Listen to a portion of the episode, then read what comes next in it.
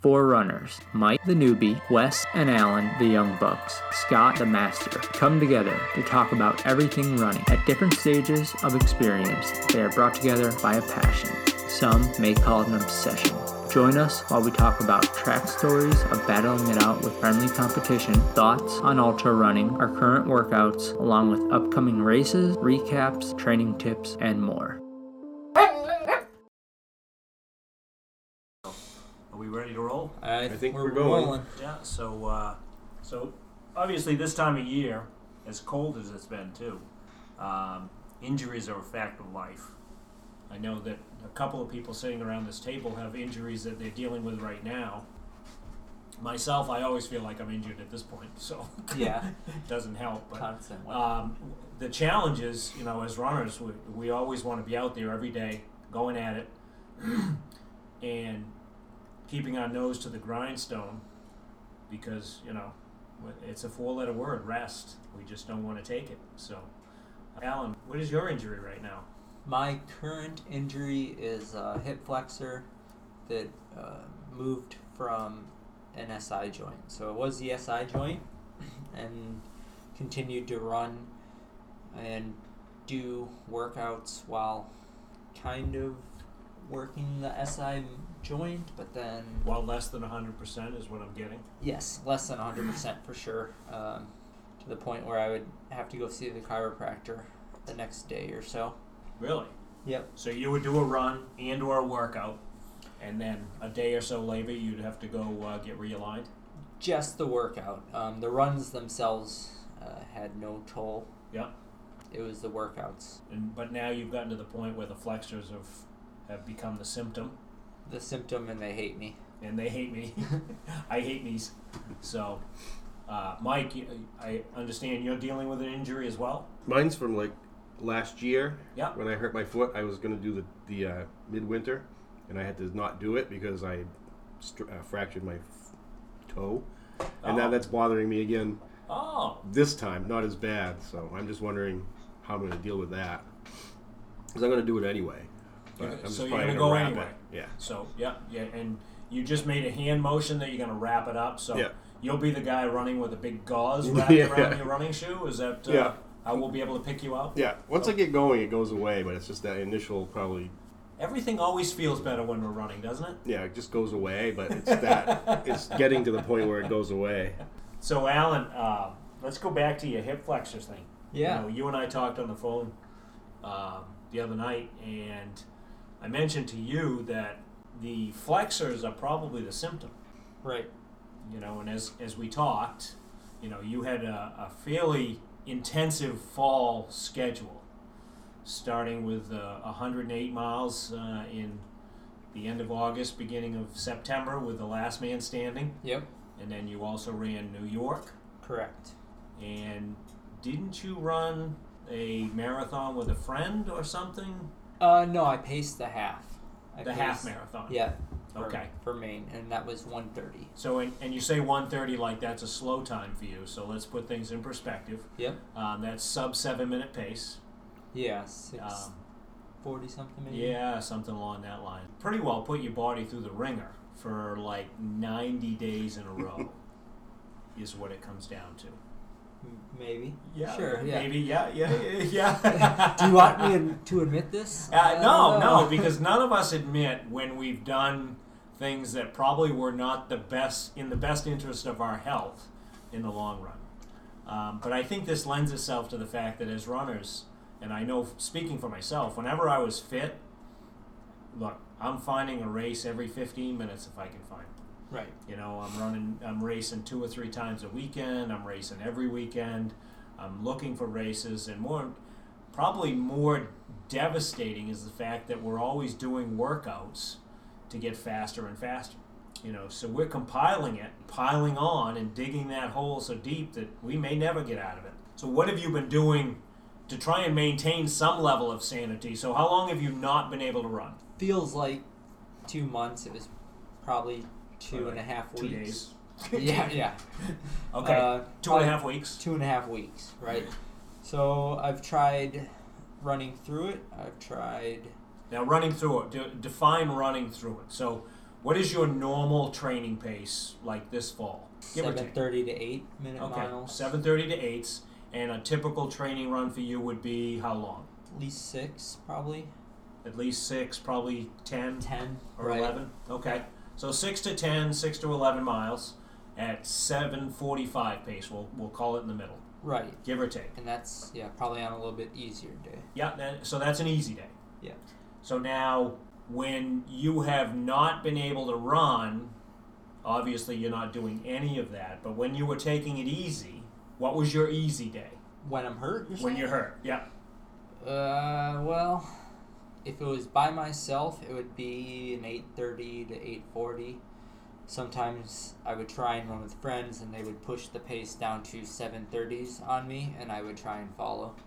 Okay. And was that a good thing or a bad thing? It was that one Wow. day. It was good. With Adam, was that a good thing? No, that that was with you in Right. Florida. Oh, right.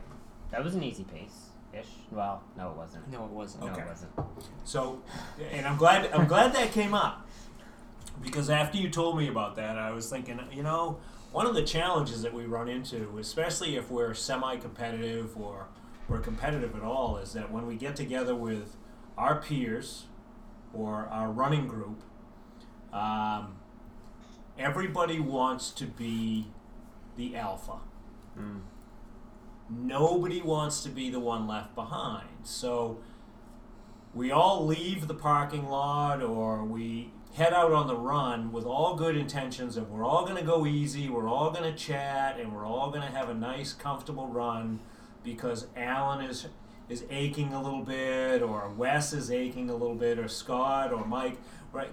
We're going to go easy for the guy that's that's suffering a bit.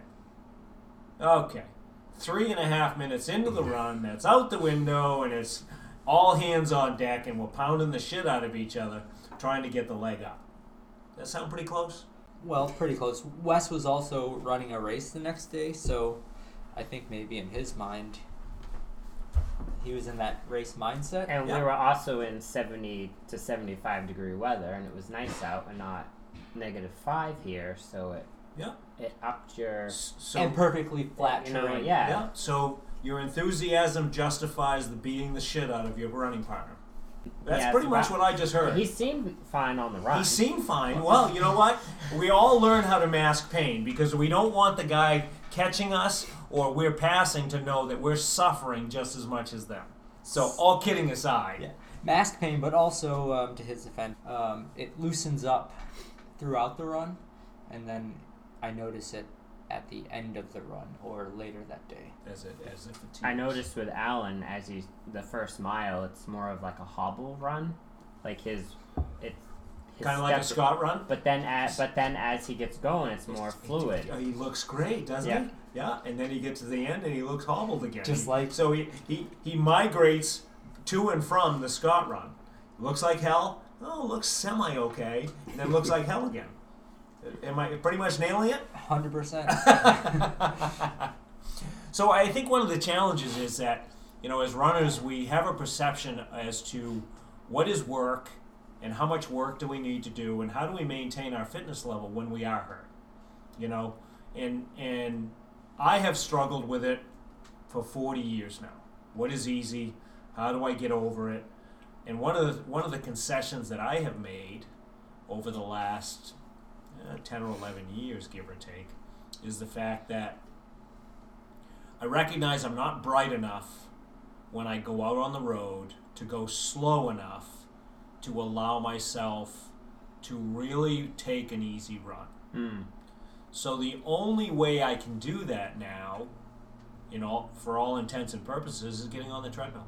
Which is what you advised. You know, so so I talked to you the other night, and I, I made a suggestion. I assume you gave that a go, I have the past two days, yep, since we talked. and So you had even said, you know, try to go six miles per hour. I couldn't even get up to that where it would feel like there was some pressure or tightness in the um, hip flexor. So I was down to like five, six, but just getting that blood, like you explained, blood flowing to that um, area, and then after do the stretching. So I had before yoga, I had went in 10, 15 minutes early, got on the treadmill, kind of activated that that muscle and then did this long stretch. Got the stretches and stuff. Yep. So one of the things that we talked about was the fact that the hip flexors are the symptom, and we tend to justify our workouts and our runs and this and that because it didn't feel that bad once I got going. Not recognizing that, yeah, once you got going, you got the blood flow and the heart pumping and you get the oxygen going through there and everything is loosened up, but you're still not necessarily helping the weak link in the chain. And I say that because the weak link is obviously there is an area, probably the lower leg, uh, the upper legs or the lower back, that is creating the stress, causing the hip flexors to be the symptom that creates the issue. Right. So that's where the pain's located. But it's probably emanating from someplace else that is either weak or out of place. Yeah. To that point, um, it was the SI joint that was weak previously, and you know I did the workout on the a treadmill. There was no issue with the hip flexor previously, and um, I was always worried about the SI joint, rolling that out with the trigger point ball and going to the chiropractor. And then I did that workout. SI joint felt okay, and then ever since then it's been the hip flexor. So obviously that hip flexor had been probably overcompensating because of the SI joint, low back, whatever it was that was weak, and now there's the issue there. So the other thing we talked about the other night when uh, when you brought this to my attention was the fact that uh, over the last uh, I'm going to say it's six to eight weeks, uh, you've been putting a fairly high degree of focus on core development. Correct. You know, doing planks and the crunches and Mason uh, twists. you know, a lot of that stuff. So now you've created a much different core strength and lower back strength than previously, um, which could create another tension point, you know, for those flexors if they weren't impinged or if they were compromised previously. Now, what you've done is you've taken all the muscles that lead down to them and said, okay, hang on, because I am going to be Hercules. and now the, the, the flexors are hanging in the middle, and the quads and the hamstrings and everything down below are thinking, okay, how the hell are we going to keep up? Yeah. And the flexors are in the middle thinking, oh, this is going to hurt. this isn't going to be good. So it, it, that's what it sounds like has occurred. How do we know when to run through an injury and when to stop? Because when I had my IT band issue, I would go, f- I would walk around fine, do everything fine around the house. I'd go for a mile run, get a mile in, and I had to stop. Like the pain was so bad, and then you know I'd hobble home, and I Jessica, my cousin who's a PT, she said you need to stop running for a few weeks, and she did some stuff to it. She did ultrasound, she did some she gave me some stuff to do strength training, like a, a foam roller and stuff like that. So, how do you know when to stop training, stop running, and do other stuff, or run through it? Well, and I think it's all personal decisions. I, I don't know that there's a one answer that can say, okay, when you get to this point, stop. Because everybody's that point is a different point. Right. Okay? I always found that if it didn't get worse during the run, you know, so I'd get out there, I'd get warmed up, get going. If it got to the discomfort level, and everybody's discomfort level is different, but if, Right. once it got to that discomfort level, if I didn't go beyond that, then I could go and I could run, you know, three miles, five miles, whatever it happened to be, then I'm good with that. And then whatever sort of recovery activities I was engaging in, whether it's a foam roller or stretching or ice or, you know, hot bath or, you know, cases of beer, whatever it happened to be, then I would I would go through that routine afterwards and then if it was worse the next day, then obviously I've, I've got to change my approach. So it was always very much a, a fluid type of decision point to say, okay, it feels good now. I can get to this point, and you know, um, I can't go to five miles. I can go four, but I can't go to five. Because I've had some plantar fasciitis recently, and it's gotten way better. I pretty much don't have it anymore. But like you said, it was to the point where it was painful to wake up in the morning, painful to walk, but as you got moving, it was better. In the run, it started off painful, but you could get through it. Right. But the IT band issue, that was to me a different case. So it, it's definitely very, you gotta kind of weigh it. And, and usually what I what I do and what I used to do is um, I would go for a certain period of time, and if I wasn't feeling like I was making progress fitness wise, okay, so I've got a race coming up, or I'm getting uh, you know trying to work myself into some sort of level of fitness that I could be competitive or whatever. If I wasn't making progress after two to three or four weeks of the injury, then I would just say, okay, I'm done. I'm going to stop. I'm going to do other activities, or I'm just going to rest until X date. Mm-hmm. And I'm going to wait, you know, seven days or five days. Or in some cases, what I would do is if I had discomfort walking around, you know, so my foot hurts, my leg hurts, my knee hurts, whatever it is, if I got to a day where that didn't bother me, I would go one more day. And if it mm-hmm. didn't bother me on the second day, I'm out at it. Right. Well, It, it, it, which is the tough part because you just got to the point where you weren't hurting all the time, and now you're dumbass. You're going out there and you're doing it again. well, that's exactly where I was at. Where you know I've been two and a half weeks out, so I tried to run through it. I, you know, I'd have a day where it felt good. So you get that inch, and then you take a mile. That and, well, that's it, and that's it. Well, with him, when I did the race, I did a warm up and a cool down. He did the warm up with me, did some of the cool down with me, but in between my race, as I was on my race, he ran with Eliza. And how many miles total did you do? Ten that day. I can get You through what I it, mean? but it's not comfortable. Well, see, and I and I think this is this is where each individual's decision point is different. You know. Yeah. You hit it right on the head. I can get through it, but it's not comfortable. Right. Okay, well, that is the runner's ode. You know. Right. Well, it's not that bad, because we're trying to justify the fact that we want to go out there and run. It would be different if um, I wasn't preparing to go into Boston training. If I was just hurt, you know, maybe during the summer or something, I probably would still try and work through it and run and just get in a couple miles. But where I want to be able to hit workouts at certain paces, I want to be healthy for that. So that's where I'm taking the time off. I think a lot of that's endorphins. We we wake up in the morning and that's what we want to do. We think about our run the whole entire day. Right. If we don't get it, we're depressed. Like we need those endorphins to keep our sort of sanity To keep up. to keep everything going, to keep our persona, to keep our perspective of life. Ego. But yeah, and uh, yeah, and that's and look, believe me, I, I get it. But I think this is where if we had coaches who was that objective voice on our shoulder saying, Okay, dumbass, this is it.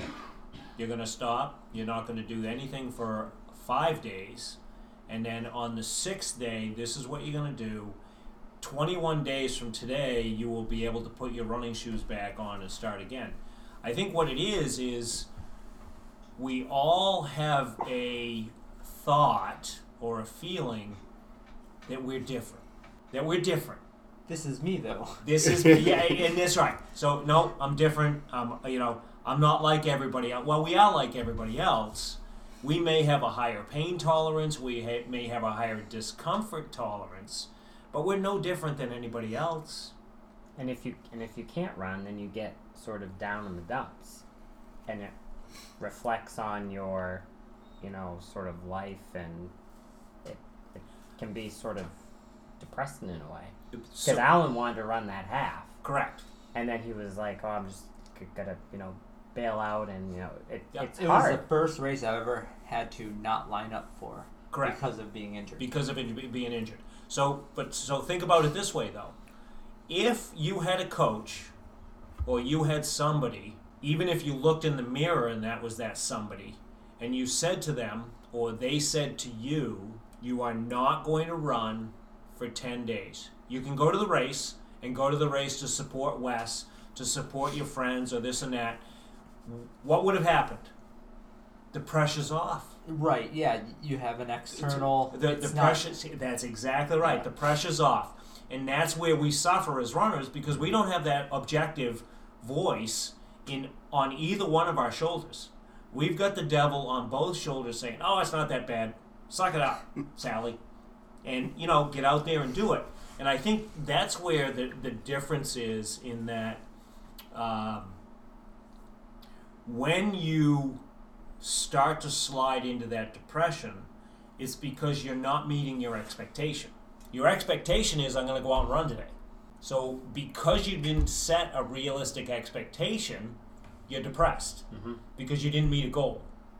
Whereas if you had said on Sunday night, look, I suffered today, my 10 mile run, my 12 mile run, I just, I was uncomfortable all day. It's been this way for three weeks. Okay. I'm not going to run again until next Sunday. And then I'm going to try and go three miles. If you did that and you held yourself to that, would you be as depressed? Probably not. No No. because you've set the expectation to say, okay, I'm going to wait until this heals up. I'm not going to I'm not going to try and suffer. I'm going to let myself heal and see what happens next week. And then next week I'll be at the next decision point Right. to say, okay, wow, that felt good. I'm going to go three miles again tomorrow, or, or I'm going to wait a day and I'm going to see how I feel. That's where the if, the issue is. It's not that the running, not being able to run is is depressing. It's the expectation that we were going to be Right. able to run because we set a false goal that everybody does. This has not really an injury, but in December of um, 2014, I had my appendix out, and it was five days before Christmas. And I was supposed to go to Ellsworth, run with a bunch of friends, do a long run, and go to an ugly Christmas sweater party. But that came to a screeching halt very fast. So I had to Because you didn't want to go to the party without your appendix, or Well, I couldn't. I Yeah. was. Oh, is that what it I was? was having okay. surgery. so you just so- it wasn't a separation anxiety No. or anything. Okay. So, you know, you're in the hospital getting prepped to go into surgery, and you're mad because you're not mad because you're having the surgery. You're mad because you can't run, you can't do the stuff you want to do, and then you had to wait at least two weeks before you could do any physical activity.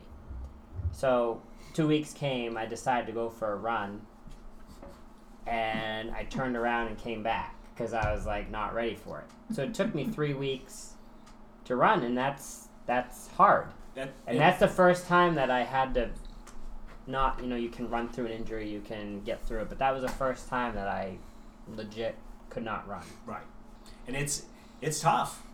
That, look, I've had enough, I've had so many times over the course of the last forty years that I haven't been able to run due to injury and, and various other factors. That I, I get it, but I also found that I was usually depressed or frustrated because my expectation was that I was going to be able to.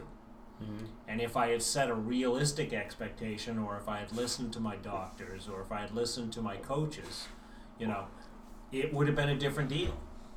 And like you, like you said, you have expectations, and you know, Alan or my expectations or Mike's. You know, we want to go run a sub three hour marathon, but sometimes you just have to be thankful that you can even run. Like we're not debilitated. Well, we I- can still get out there. We I- can still have fun, be with people. and that's a valid point because most people's shortcomings, for example, in the marathon, is not because they weren't prepared. It's because they didn't get to the starting line healthy. Very few people that I know actually go into a marathon underprepared. Most of them have gone over the top. Mm-hmm. And they're exhausted, they're overtrained, they're stressed, and they get to those last two to three weeks, and I got a cold, I got some shin splints, you know, my knee started to act up, you know.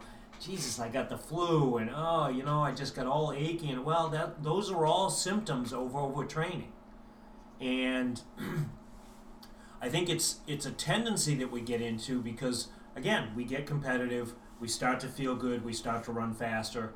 Faster is better, better is better. I'm going to rock this. This is going to be my day. This is my Olympic marathon. I, I am king of the world. This is going to be it. Oh shit, I'm hurt. And that's where the understanding that there are alternative activities that you can do that will allow you to sustain the level of fitness that you currently have and even improve it while you're not able to do your favorite activity. So let's let's talk about that because um, that's something that I'm kind of struggling. Like, so I have, even though I've been not able to run, so I'm like, okay, well, I work on my core or something. I still find it hard. Like when I'm in a when I'm ready and in a training cycle, I can get up at four in the morning and I can go out for a 10, 12 mile run. But it's the life of me. I get up at six thirty now. Maybe because I'm drinking more beer in the evening, but Is that to compensate for your injury?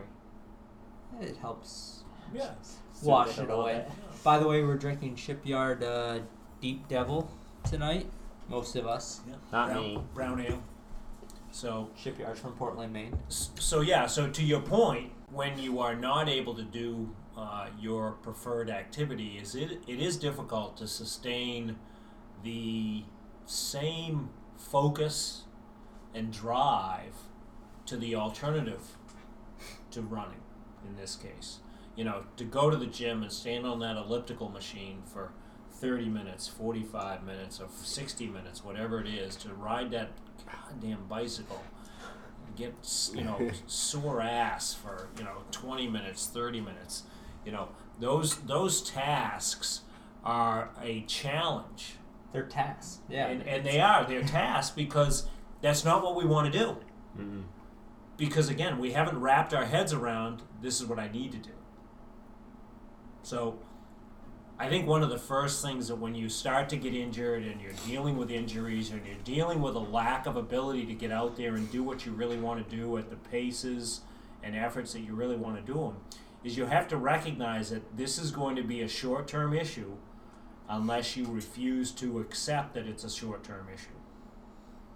The sooner you wrap your head around the fact that okay this is only going to be for a week. I'm going to do this for two weeks you set a time frame set an expectation just like you do with your running goals. Okay i'm going to get in 60 miles this week. I'm going to get in 40 miles. Whatever it happens to be. I'm going to run 20 miles this week. Whatever that objective is you have to use that same logic when you look at what the alternatives are. The feedback physically and mentally is not the same. Not a chance. But you will actually be fitter and more prepared for the running activity at the end of it if you approach it with a systematic and sane attempt to get through it. What about you, Mike? Your foot's injured. How are you gonna? You said you're gonna tape it, but are you during your day? It, does your foot bother you, or is it only when you run? Um, no, it bothers me during the day a little bit. Mostly if I do yoga, it seems to stretch it wrong. Stretching it wrong. So So I don't know exactly. So, uh, I'm not sure that I'm comfortable with you telling me which pose is uh, is stretching it wrong, but I'm gonna uh, I'm gonna guess it has something to do with flexing the toe and Yeah. bending the foot Yeah, it's uh, and stretching the lower arches and and and that. If you go in the other direction, it's probably not as painful, but maybe a little bit. I mean, it'll be fine, and it just it goes away. But I keep irritating it. Like, I'll do something that will just make it happen again. So Yeah. Yeah. you know, I just got to stop doing that. Well, and, and I think the, the other thing is, too, is that if you really take a couple of minutes and you think about the activities that you're going to, that you have the opportunity to do, okay? So I think we're all members of, of uh, Planet Fatness, hmm and uh, we can go over there and you've got elliptical machines, you've got the arc trainers, you've got the recumbent bicycles, you've got the treadmills, you've got the stair climbers. So there's there's all sorts of cardiovascular alternatives that you can use Yeah. to sustain the so-called fitness that we all have. The only one that is really going to create an impact and cause a strain to your toe, eh, your foot issue right now, Yep. is the treadmill. Treadmill. Yeah. So you got three or four other alternatives. Yep. that are going to allow you to go over there, work up a sweat, generate the oxygen flowing to the muscles and creating, you know, the endorphins that we're all longing to see. That's now, key. are, are we going to be able to stay on those goddamn machines long enough? No. But if you determine that okay, I want to stay on it for 20 minutes, and then I'm going to go on the bicycle for 10 minutes, and then I'm going to go on the arc trainer for 15 minutes. Okay, now all of a sudden you got 45 to 60 minutes of workout in, Yep. and you've broken it up, and it's and it's doable pieces. It's incremental fitness upgrades that you're dealing with without impacting the foot. Right. I've been mostly like right now just doing like a lot of like legs and abs, Yeah, on just just to strengthen that because I know that's one of my weak points is I don't have very strong. So what are you legs. doing to strengthen your legs? Just the weight training stuff at the gym at work. Like what? So like um, lunges, some Mm-hmm. squats. Um, is it leg extensions? Yep. This way. leg extensions, Yeah, and then the one curls, curls. Yep. Yeah, those. yeah, hamstring curls. Yeah. Yeah. All stuff that we should be doing anyway to Yeah. a point, whether it's you know on pieces of equipment at the gym or body weight stuff. Sometimes I feel when you when you're injured, you're obviously not going to be able to train at the level you're at. So even if you're doing like you said the bicycle, the elliptical, so you're like, you know, gonna cross train, that's that's you know good because if he has a foot injury and he runs on the treadmill, Yeah. it's gonna be It's gonna it's be gonna be, make it worse. Correct. So, but one of the things that you're going to keep in mind, though, is let's let's assume you decide that okay, I'm not going to do any running for two weeks. I'm going to elliptical and stair climb and recumbent bicycle and arc train. I'm going to do all those goddamn activities for for two weeks, so I'm not going to lose any fitness. So now what's going to happen is okay, two weeks go by and you're going to jump on the treadmill or you're going to head out for your run and you're going to go at the same perceived effort that you did when you were hurt. And that is the mistake that most of us make because we still are not addressing the weak link. Right. The weak link is your foot is going to bend, you're going to put go to push off, and you're going to create that same stress that you just spent 2 weeks trying to recover from Right. hip flexors. You're going to go out and you're going to go out at eight minute pace, and then you're going to warm up, and it's going to be seven thirties, and you're going to say, "Wow, I feel really good. I'm fresh. My legs are bouncy. I'm good to go." And now all of a sudden, seven thirties become seven fifteen, seven tens, and you're going to get back, and everything's going to have tightened up again. So one of the things that you have to do is there is a rule of thumb for every day that you are not capable of training normally you want to allow yourself two days to come back up to speed. So hmm. let's assume you take two weeks off from your running activity. In order to come back at a reasonable pace, you're going to take four weeks to get back to where you were two weeks before that. Does that make sense? Uh, I don't like that. I know you don't, Hey- and most of us don't. it, But like it it Oh, it, sorry, it go. does because last year I was wanting to do the ten miler and I thought, but I was out with my foot for like weeks, and then when I ran my first race, it was awful again. It was like I was starting over again. Correct. And it was it was awful. It was it was horrible. So and again because we we get out there, we get a couple of good runs in. I'm ready to go. yeah. And now we're back out there re-stressing everything that we just recovered from. So if you take two weeks off, give yourself four weeks to build back up to what your training level was when you took the two weeks off, Yeah. Ah. and slow it down.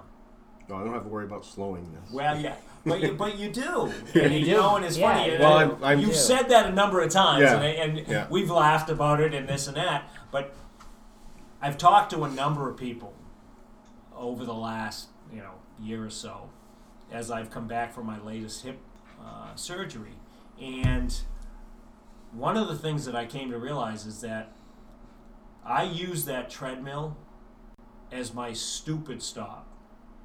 Because if I go out on the roads, I'm stupid.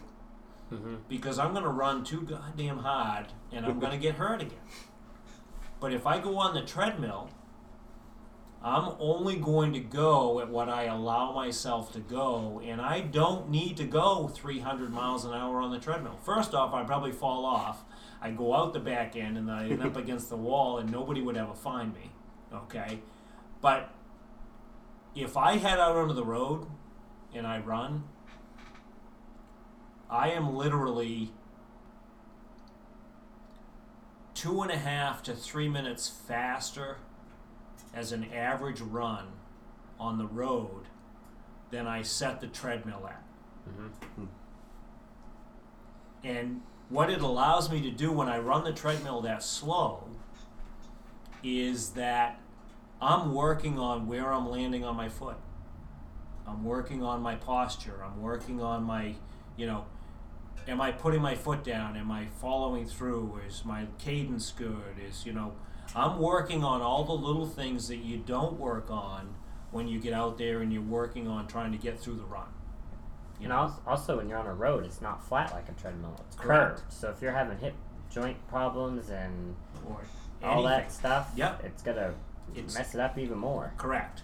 So the treadmill, and you know, as as we get near wrapping this up, so on the treadmill, two percent is considered the leveler. So when you set the treadmill at two percent, that's similar to running outside on the roads flat. That's the compensation. with the wind and Yeah, you, you know have the with- belt yeah, pushing you Yeah. and So the two percent, two and a half I percent, know that. that's that kind of balances it out. So now you're you're getting similar to what you're going to get for feedback out on the road. Okay. okay um, and again if you go much much slower so that it's just i'm cruising along. You can enjoy it. And more importantly you're creating a fitness base aerobically that you're not going to create outdoors because you're going to run much harder. As a as a resource to people um, i use hillrunner.com um, forward slash calculator. They actually have um, an equivalency yep as to what percent and and what it what it translates what it what it translates to yep. So whenever i do a workout on um, a treadmill yep. I try and you know reference that at least to give me some kind of idea at least a starting point. Yep. Um, And those are pretty accurate. They've done enough testing and this and that so that, you know, when you look at those comparisons and those equivalent charts, they will get you in the correct area to be comfortable so that you can go out and, and you know, at least be close to what you expected to be. Right, and out of the um, tables that I've tried to find, uh, this hillrunner.com has been probably the the closest Yeah. and um, most in depth. Yeah. So But they have proven they've had people that have done full marathon cycles and they've only trained on a treadmill. So if you do it correctly, you can adequately train for whatever you're doing, getting through an injury or training for a 5K, a half. It seems to me, and I'll, I'll be doing a Google search when I uh, bring this up. there was a woman from Alaska, and I want to say it was in the mid 90s. Mm-hmm.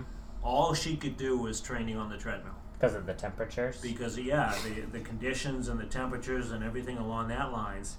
And it seems to me that she was an Olympic trials qualifier. wow.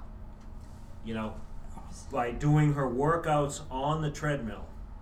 there was someone else, um, you know, an elite that uh, trained exclusively on the treadmill. And that was in the marathon. I don't know if I said that. Uh, hot day on the course, the Alaskan runner shaved seven minutes off her PR to win the 2000 Women's Olympic Marathon Trials. But according to her coach, John Clark, no relation, her run in Columbia wasn't really such a surprise. After just eight weeks of working together, the team of players assessed Twin Cities Marathon and placed third, then PR. She came back and she wanted to run seven minutes faster. Seven now- minutes off her marathon PR. It's now part of running lore how Chris Clark trained for the trials on a treadmill, unknowingly acclimating herself to the hot conditions in South Carolina Oh, while she nice. lived in Alaska. So she probably had her temperature in her house warmer Yeah, so, and trained yeah, in it. So it was a matter of necessity. Winter in Alaska isn't like anywhere in the lower 48. She would do her, her runs on the treadmill. So Mm-hmm. the treadmill can be your friend, whether it's for full training purposes and or recovery training purposes. And I think that's the thing you got to keep in mind. It's a means to an end. None of us like it. You find your way to get through it hmm just like you find your way to get through the recumbent bicycle, the elliptical, or any of these other opportunities and alternatives to the running. Um, but if you train to the weak link and you allow that the weak link is going to keep you from progressing, then you'll have much, much better success on the comeback trail. Fill us in on your roller coaster of injury. Roller coaster would be a uh, would be a kind way of putting it. So, since probably uh, 2001, 2002, uh, I was training for another Boston, and I had a herniated bowel. So I had a fatty tissue that wrapped itself around my bowel. No idea. I got up. I had just run. I had run the next. It was like New Year's Day or the day after or something like that. I ran a great um, 12 mile, 14 mile run out across Lane Road here in Lewiston, and uh, was really fit. Was looking forward to it. Was looking to run. You know, something in the uh, mid 230s again. And at that point, I was age uh, 43, 44, something like that. And uh, I got up, went to the gym one morning, and came back home here, and just wasn't feeling good when I came home. I got to the gym, just didn't feel right. Came home. Two hours later, ambulance picked me up. I was doubled over in pain.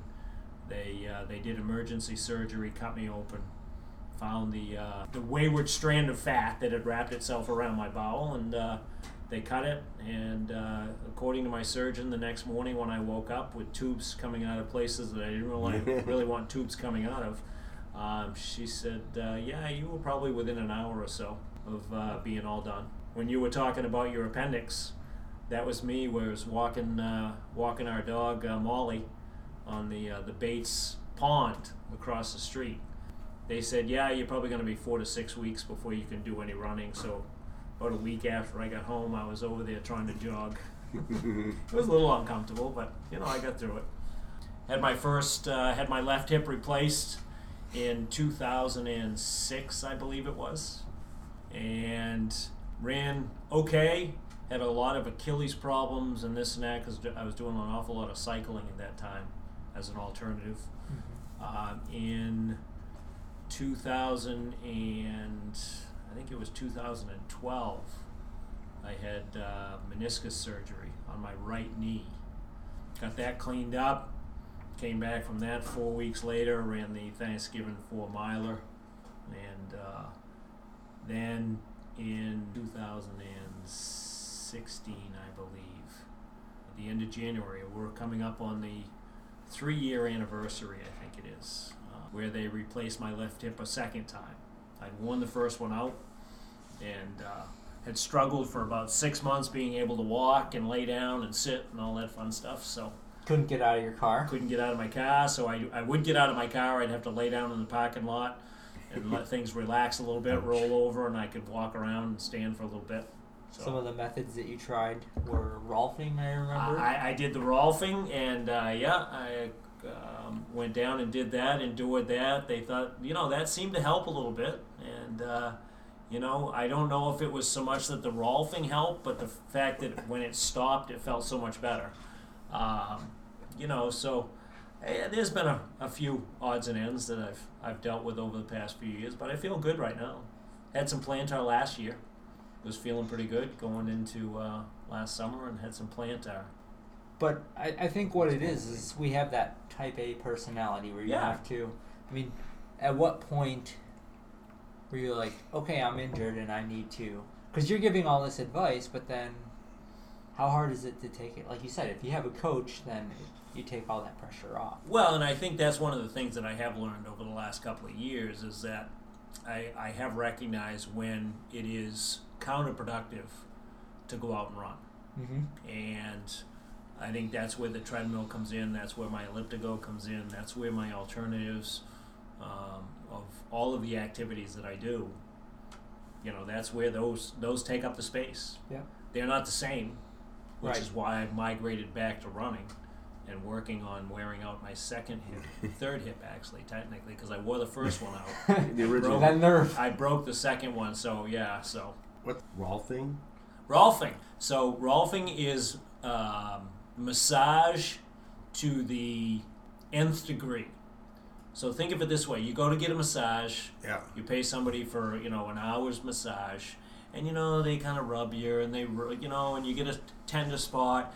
Well, the difference between massage and Rolfing is they find the tender spot when they're massaging. Oh, okay, we're gonna work away from that. We just don't want to traumatize it. Rolfing says, "Ah, here we go," and they dive in. And they dive in with heels, elbows, thumbs, whatever tool they can use, whether it's attached to their body or not, to create tension at that point and create a trigger release. Ah, It's like It's- the it's- trigger point it's- ball, it's, but it's ba- like yeah, accelerated. yeah. Probably. It's it's basically trigger point therapy. okay. So what you're doing is you're cutting off the muscle, you're creating a reaction in the body to say, okay, stop and I'll let go. Okay. So That makes sense. yeah. Right, so No, it doesn't make sense. Well, no, that did what you said makes sense. Why it's called Rolfing, I Yeah, have no yeah But- it makes you want to roll. idea. But when you were getting this treatment, I, I think I recall you saying that your hip was, or the ball maybe, the joint was, Oh, the cup. it was It at was a different angle. Yeah, the cup It- was moving. There, were- so Yeah, to whatever point that you were doing this yeah. treatment, there was, It- but you you were maybe too stubborn to. Uh, No, no, No? because no, because we we had uh, I had gone to a therapist. We you know I was doing all the things that you needed to do, Okay. and at that point we did not have the inclination that the cup had come free and was actually floating. Mm. So and that's what ended up being the cause of the issue was the fact that the cup had had uh, the serrations in the outer part of the cup that was placed in my hip.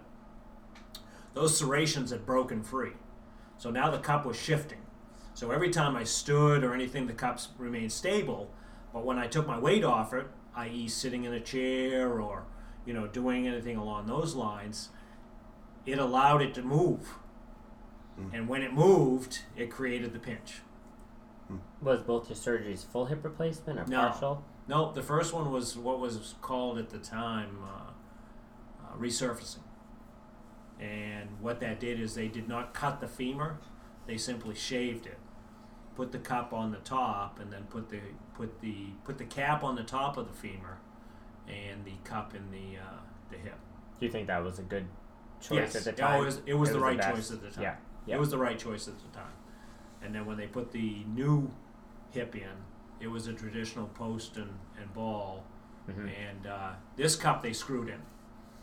I think they screwed it all the way up to my neck, thinking, okay, this is not going to go well if we do anything less than this. So, um, yeah, they put three screws to anchor it in this time.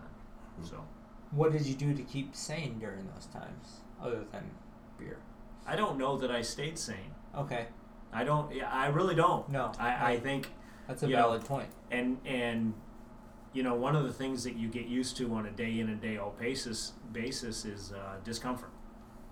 So when you're in Mm. constant pain, True.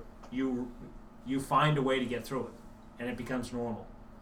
When that pain goes away, the energy that you put into that pain consideration is now available for other activities. And your perspective gets better. You know, you're no longer as short. Doesn't mean that I'm not short with people, but um, just means that I don't, I'm not being uncomfortable all the time. And your psyche allows you to feel better Absolutely. about what's going on. Well, the days when I was hurt, and you know, even though it wasn't good that I was running with friends, just the knowledge that later that day I had a, a, a run lined up with a friend made me that much more cheery or happy or less Yeah. on edge because I know that I have been on edge because Yeah. you Yeah. have these. And I think that's valid because it's something to look forward to. Th- This is this becomes part of you. This is, becomes, you know, in some cases, this becomes your identity. You know, this is what you recognize yourself as, and this is what you feel that others recognize you as. And in order to sustain that, there is a certain amount of that activity you have to acquire on a day in and day out basis to reinforce it. Otherwise, you start to drift into a dark hole.